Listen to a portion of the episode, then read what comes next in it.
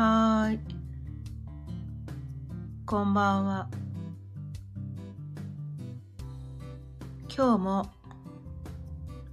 6時になったので、ちょいわるおかんの夕飲みほろ酔いトークやっていきたいと思います。今日のお題はフォーカスするものが引き寄せられるというお題でお伝えしていきたいと思います。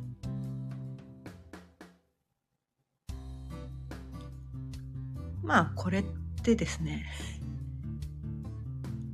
いわゆるこう引き寄せの法則なんですけど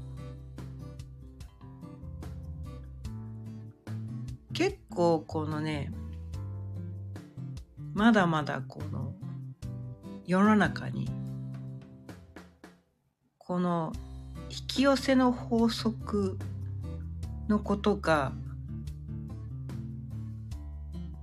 なんかちょっと誤解されて伝わっちゃってるところもあるのかなっていうところがあってまあそこら辺をね今日はお伝えしていきたいと思います。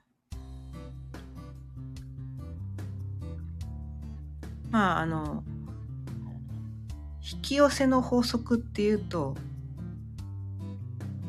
まあ、いかにもこうねスピリチュアルでああ最近流行ってるあれねみたいな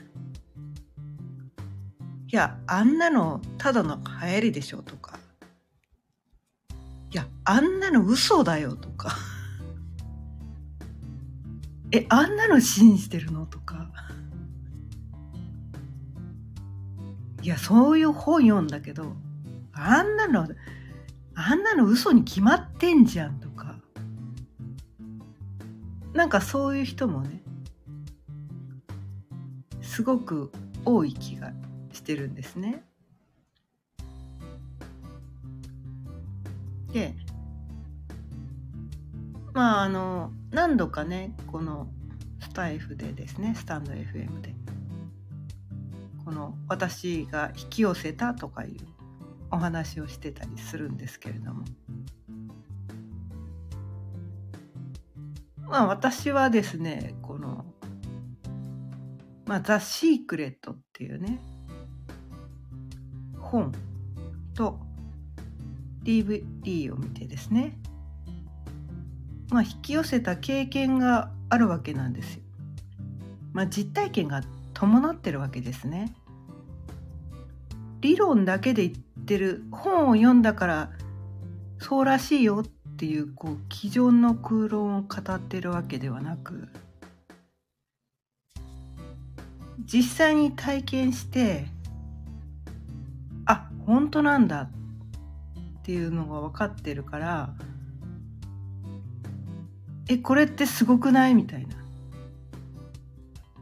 みんなもこれ知ってた方がいいよねって思うからまあお伝えしてるだけで。まあ信じるも信じないもね。まあ聞いていただいた方の自由です。本当に夢を叶えたいとか本当に願いを叶えたいとか本当に幸せになりたいって思ってる人だけ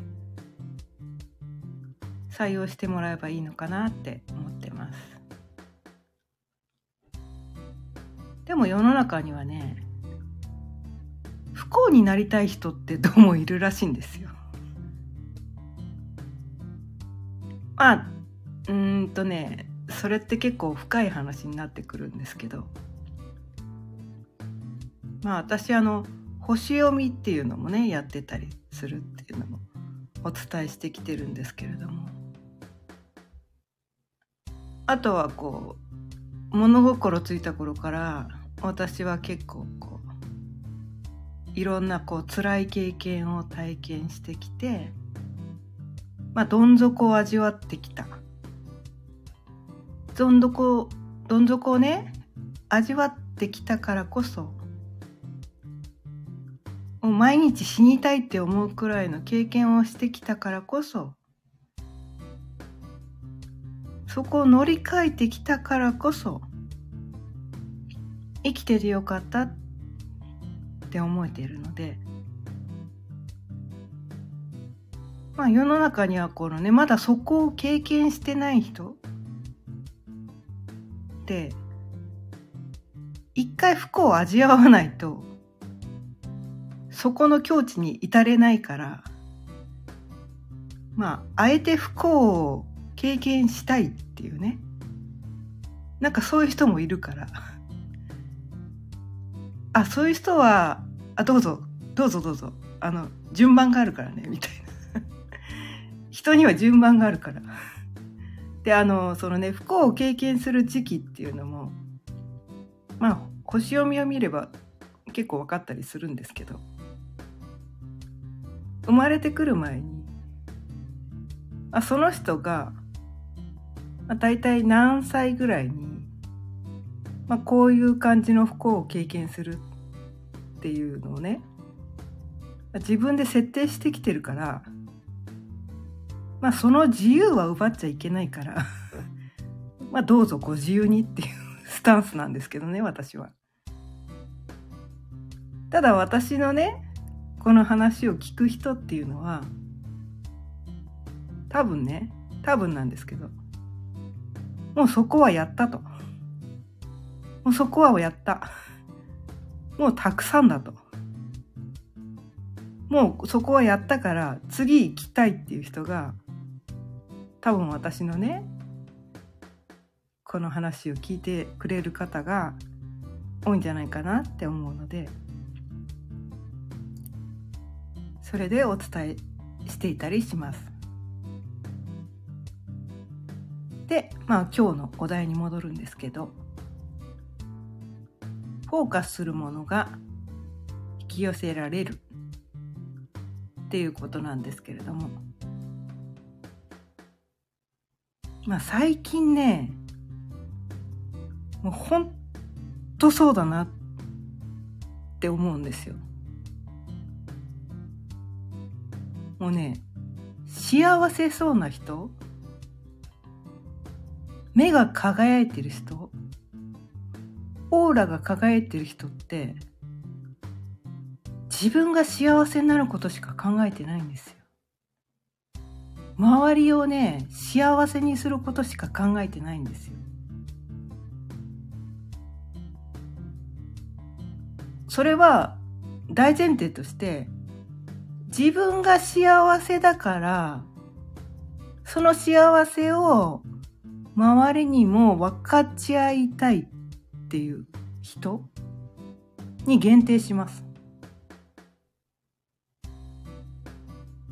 自分はどうな、なんだ、自分を犠牲にして、自分は我慢をして、他の人のためにって言って、自分のね、本当の望みを押さえつけたりとか、自分の体を痛みつけて、なんか自分の心を無視して、本当の本当はこんなことやりたくないんだけどとか、なんか自分をぎ自己犠牲っていうやつですね。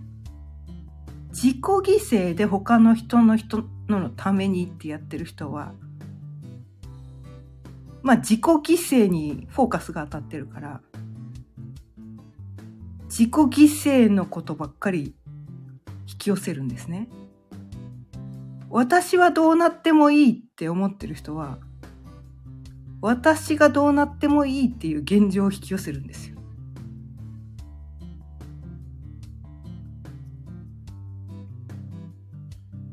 わかります？で、私が幸せなことにフォーカスしてる人って、もうその人からね、幸せオーラが溢れじゃ、だ、出しちゃってる感じ。私がこんな幸せ、みんなも幸せになってっていう人はもう幸せにしかフォーカスしてないから、その人も幸せだし、周りも幸せなんだよ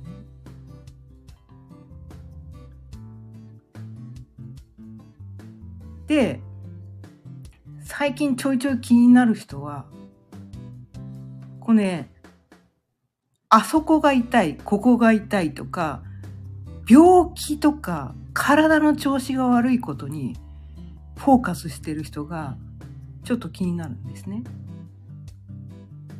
そういう人って、オーラが、オーラがね、曇ってる。暗い。暗い。で、口から出てくる言葉は、あそこが痛い、ここが悪い。あそこの調子が悪い、ここの調子が悪い。なんか具合が悪い。もうそんなことばっかり 口から出てくるんですよ。あ、この人って、あ、具合が悪いことに対して興味があるんだな。具合が悪い自分が好きなんだな。っても、私の目からは見えるんですよ。具合が悪い自分が大好きなんだな。で、なんかこう自己犠牲をして、周りのためにって言って、自分が本当にやりたいことを犠牲にして、なんか周りのことばっかり気にしてやってるから、でもそういう自分が好きなんですよ。具合が悪くなるぐらい人のためにやってる自分が好き。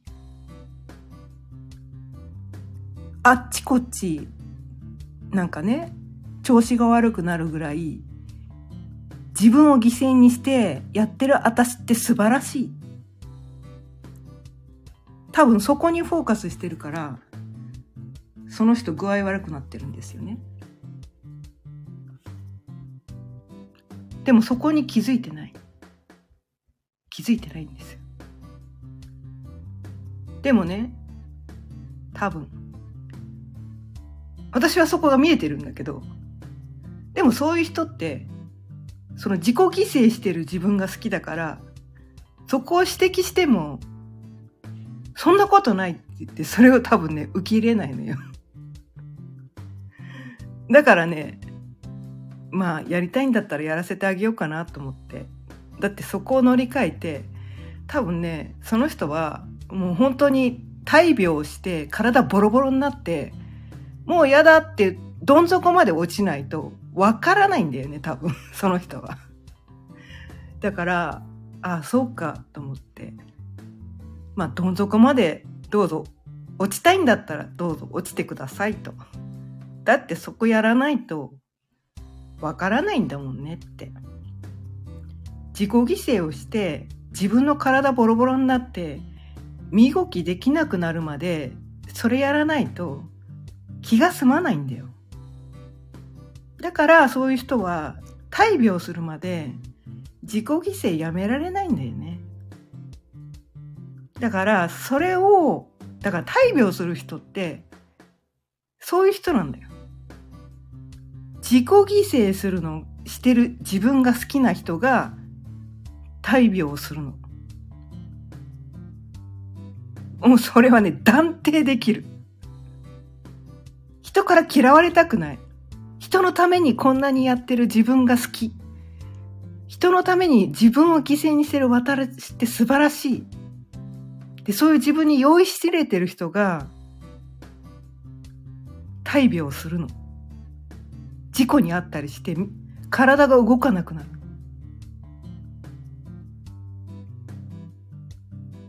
もうね、ほんほんとね、これね、見えてない人には見えてないから、まあ言っても無駄なんだけど、でもね、今、そ、なんかね、自己犠牲してて、もう自己犠牲したくないんだったら、もう自己犠牲やめた方がいいよ、みたいな。あの、大病、癌とかなりたくなかったら、事故とか会いたくなかったら、もうそろそろね、自己犠牲やめた方がいいよ。ってすごく思う。自己犠牲って自己犠牲にフォーカスしてるから、自己犠牲しか寄せ、引き寄せないんだよ。そうじゃなくて、自分を幸せにしてあげなきゃいけないんだよね。繰り返しこの動画、このね、音声で伝えてるんだけど、私たち何のためにこの世に生まれてきたんですか？この世に生まれてきて幸せを味わうために生まれてきたんじゃないんですか？ってそこを本当に聞きたいのね。自己犠牲をするために自分を痛めつけるためにあなたはこの世に生まれてきたんですか？っていうことをすごくもう本当に聞きたい。まあ私で言えばね過去の自分に聞きたいんだけど。そうじゃないよねって。幸せになりたくてこの世でしか味わえないこと。あとはいろんな人を幸せにするために生まれてきたんじゃないみたいな。いろんな人と喜びを分かち合ったりいろんな人とこうなんだろう。楽しい時間を共有したりとかいろんな人の笑顔を見たくてこの世って素晴らしい。生きるって素晴らしい。命与えられて神様ありがとう。ってそういうふうにして思いたくてこの世に生まれてきたんじゃないかなってって思うんだけどなんかねそうじゃない人が多いような気がしてるんだよね。自分さえ我慢すれば他の人が幸せになってくれればって言って自分は仏頂すらずしてそれで周りの人が誰も笑顔になってないとか言ってこの世は何のために私は生まれてきたんだろうってどんどんなんかこう暗い気分にね陥ってる人いるんだけどいや周りを笑顔にしたかったらまず自分から笑おうよみたいな。自分を幸せにしてあげてその幸せオーラを周りに振りまけなきゃダメなんだよそれをね、めちゃめちゃ私は伝えたいんですよ。だって、一番わかりやすいところで言うと、赤ちゃん。笑ってる赤ちゃんとか、もう赤ちゃんの透き通った瞳を見てると、それだけで、それだけで見てるこっちまで幸せになるじゃないですか。ピュアな赤ちゃんのエネルギーをもらって笑ってる顔を見て不幸になる人っているのかな？あのピュアなエネルギーをあのピュアな笑い声を聞いて不幸になる人っているのかな？いない？まあいるのかもしらんけど。私はちょっとね想像できない。そうじゃないと思いたい。赤ちゃんが泣いてたら赤ちゃんが苦しんでたらみんな辛いよねみたいな。なもうなんか代わりに私が変わってあげたいぐらいに思うじゃん。それがね、みんなそうなんだよ。みんなそうなの。だから、自分が幸せそうな、ね、ピュアなオーラ。もう私がし、だからそれ、なんていうのかな。無理やりキラキラ感を装うのとはまた違うんだよね。そうじゃない。そうじゃなくて、本当に自分がやりたいことをやって、自分の能力を使って自分が好きなことに没頭してるね没頭してる感じそれは一見世の中の役に立たないことかもしれないアーティストなんて割とそうだったりしますよねただ自分の好きな絵を描いてるだけとか、自分の好きな歌を歌ってるだけなのかもしれない。自分の好きな楽器を演奏してるだけの人もいるかもしれない。自分の好きなスポーツを楽しんで、めちゃめちゃこれが好きだからって言って夢中になってるかもし、だけかもしれない。でもそれでも、世の中の人にめちゃめちゃプラスのエネルギーを与えてるわけですよね。なんて素晴らしい絵なんだろう。なんて美しい歌声なんだろう。なんて素晴らしい音楽なんだろう。そのね、没頭して夢中になってる時って、宇宙とつながってるんですよね。宇宙とつながってるっていうことは、まあ宇宙ってね、宇宙にある天体の一つ一つって、私はそれを神だと思ってて、神様とつながってるってことなんですよ。神様なんてこの世にいないとかね、言う人いますけど、それは、その、いわゆるなんかこう漫画とかね、映画とかで出てくる、ああいう神じゃないんですよ。神っていうのはエネルギー体なんですよ。で、それは、私は、世のね、宇宙にある天体の一つ一つだと思ってて、そのエネルギーを、こうなんつうかな、受け取って、多分こんな感じって言って、絵に描いた人とか、それがね、アーティストだったりとか、音楽家はそれを、そエネルギーを受け取って音楽にしたりとか、なんかそれだけの話。それで、まあ素晴らしい小説を書く人とかね、いるかもしれないよね。漫画を描く人もいるかもしれない。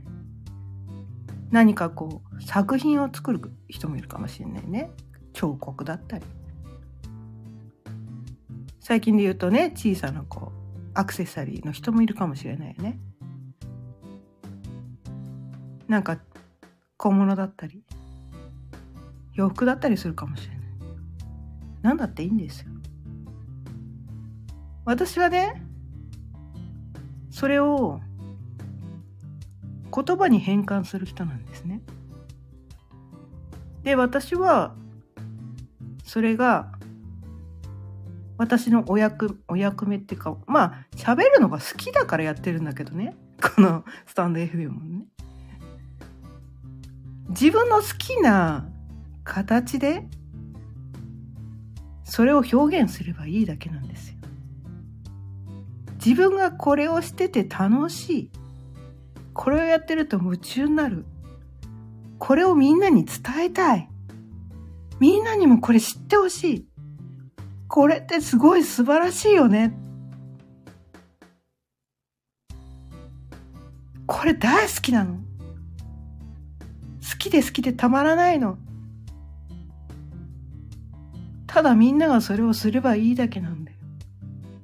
すごくシンプルなことなの。料理が好きだったら料理を作ればいい。車を作るのが好きだったら車を作ればいい。絵が描くのが好きだったら絵を描けばいい。歌を歌うのが好きだったら歌を歌えばいい。ね？花を育てるのが好きだったら花を育てればいい。野菜を作るのが好きだったら野菜を作ればいい。筋肉を鍛えるのが好きだったら筋肉を鍛えればいい。なんだっていいんですよ。それが直接人の役に立つかどうかなんか考えなくていいんです。それをやってて楽しいと心の底から楽しいとそれを自分にやらせてあげてください。それをやってる時のあなたは輝いてるんです。間違いなく輝いてるから。舞台の上に立って演じるのでもいいです。何だっていいんです。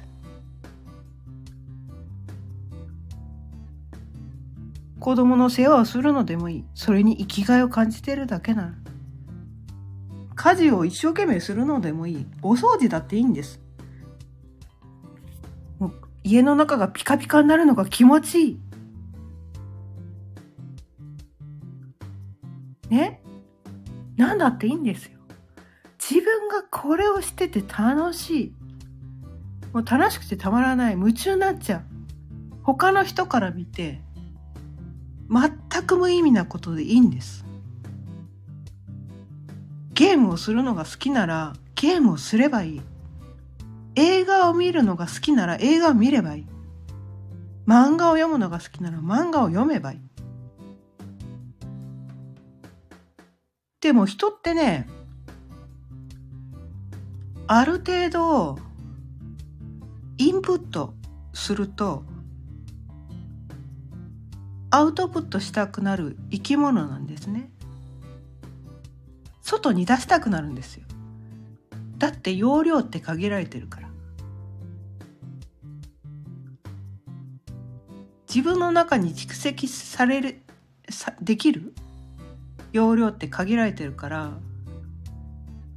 自分がもうこれ好きっていうことに没頭してこれ素晴らしいって思ったら誰かとその感動を分かち合いたくなる生き物なんですよね。それが人間っていう生き物だと思ってて。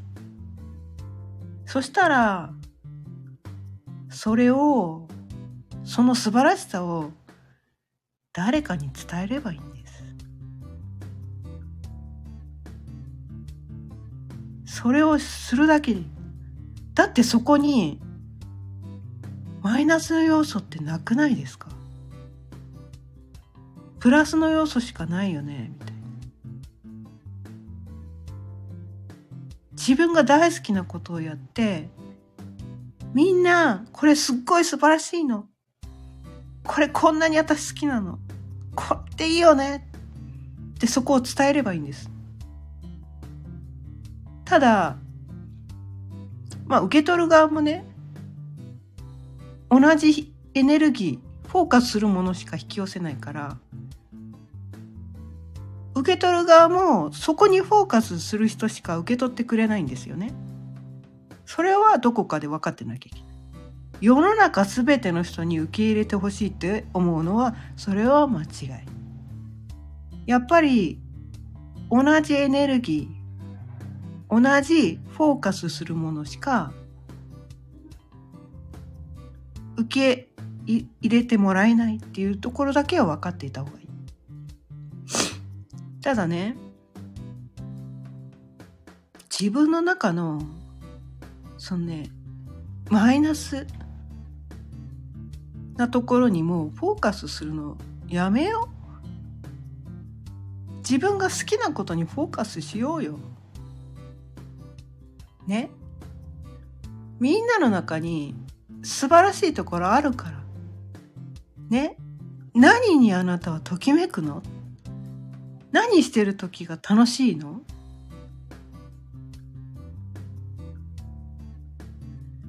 もし今ねどうしてもやらなきゃいけないことがあるとしたらそれどうやったら楽しくできる？だからね自分のがねどうしたら楽しく生きられるかどうしたら幸せになれるか。そこにフォーカスしてほしい。そこにフォーカスしてほしい。病気になって、あなたがもし幸せなんだったら、病気にフォーカスすればいい。体のあそこが悪い、ここが悪いっていうのが本当に幸せなんだったら、自分の体の悪いところにフォーカスすればいい。それは自由です。でも本当の本当はそんなことにフォーカスしたくないんだったら、本当にもう病気なんてたくさん、調子が悪い人生なんてもう嫌だって本当に思うんだったら、もうそれ、ここにフォーカスしないでください。病気なんかもうどうでもいいって。私が幸せになれる方法は何なんだっていうところにフォーカスしてください。もうみんなね、フォーカするところ間違えてるから。もう世の中の嫌なとこなんか見なくていいから。自分が幸せになれる方法にフォーカスしてほしい。もう本当にそこは伝えたい。フォーカスするものは引き寄せられるんです。あなたが引き寄せたいこと。き寄せたいものにフォーカスしてください。ただそこに執着はしないでください。で100%そこに集中してください。でもうまあ何回にも何回か前にもね伝えたけどもうそこにフォーカスして100%そこにもうそれが達成した自分になってる。もうそこのなんていうの？なんだろう。幸せな自分をもうすでに生きる。もう自分を幸せにしてあげてる状態になったらその自自分にたなとって幸せなことばっかりが引き寄せられるのでそれを自分が不幸だけどななんだろう。まだまだ私はこんなに不幸なんですけどどうしてくれるんですか？みたいな。それってなんかこう自分の不幸にフォーカスしてるよね。って。なんかね自分でも幸せになっちゃう。現状がどうであろうが。なっちゃうんです。気持ちを感じてください。過去に経験した時のあか過去にね経験した幸せそれ思い出してください。多分1回ぐらいあるはずなんですよ。で毎日そこばっかりそのその時の感覚を自分にこうなんていうかな染み込ませてください。で私毎日この幸せな気分を味わうにはどうすればいいのかな自分を幸せにしてあげて自分が幸せな姿を見せることによって周りも幸せにしてあげたい。そう思ってください。自己犠牲はやめてください。自己犠牲精神でいる限り自己犠牲をする現象しか引き寄せません。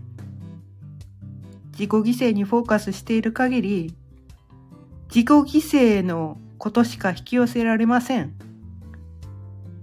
もうたくさんだって思ってください。自己犠牲。あなたが幸せになること。あなたを幸せにしてあげることにフォーカスしてください。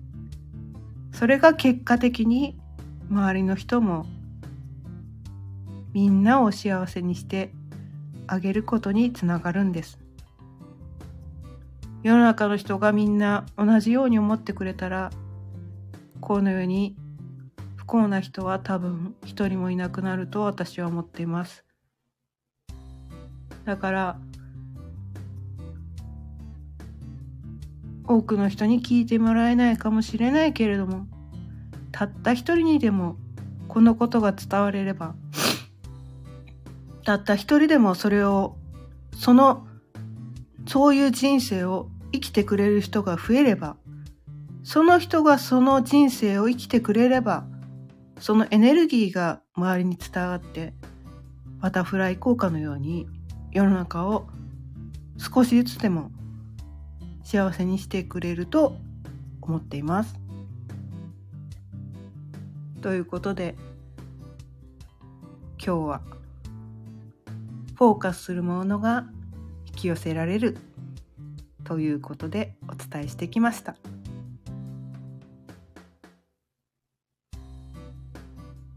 それでは30分過ぎたので今日はこの辺りで終わりにしたいと思います。今日も聞いていただいてありがとうございました。毎日6時を過ぎたら